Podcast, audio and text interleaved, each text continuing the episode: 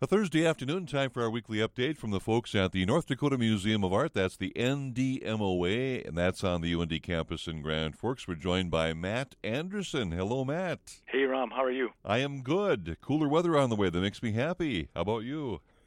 Yeah, yeah, yeah. Just loving this ninety degrees and like a Oh. million percent humidity. Yeah, yeah, the hot, sticky stuff I don't need. No. Well, Matt Wallace is in Russia right now. We talked to him last week. He's touring that country and giving some, uh, well, lectures and uh, discovering what's new in Russia for art.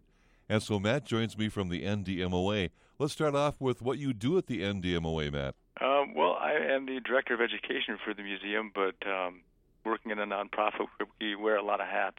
Yeah, uh, yeah. These days, I'm updating the website, and we're getting ready for oh, a lot of events. Uh, the first one is the Autumn Art Auction on October second. And that's fast approaching. Now, what is that event for, and what will folks uh, discover in that event? Oh, this is our 18th annual um, Autumn Art Auction, and we have 47 artworks uh, for sale.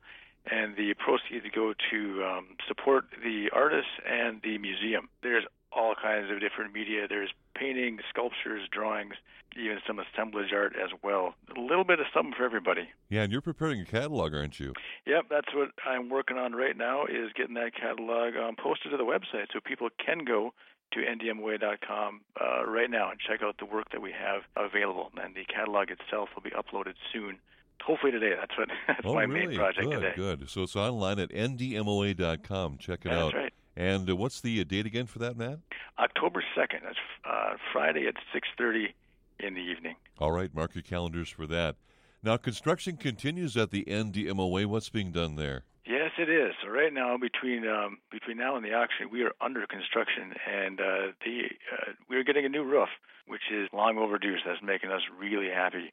And they're Mhm. slated to be done September 21st. As long as the weather holds, we should have a new roof just in time for the auction. But we're not closed. The um, the galleries are closed upstairs, um, but the cafe is open, um, 11 in the morning until 3 in the afternoon. They have tasty food there, don't they? Can you smell it right now? Yes, Can I you tell can. what's being we, cooked right now? we were all just joking about that this morning. It makes it really hard to work here. We have these smells coming out of the kitchen all day. The worst is when they cook bacon, because then it's just oh, it is just you know, when I talk to Matt Wallace, he has the same weakness, bacon.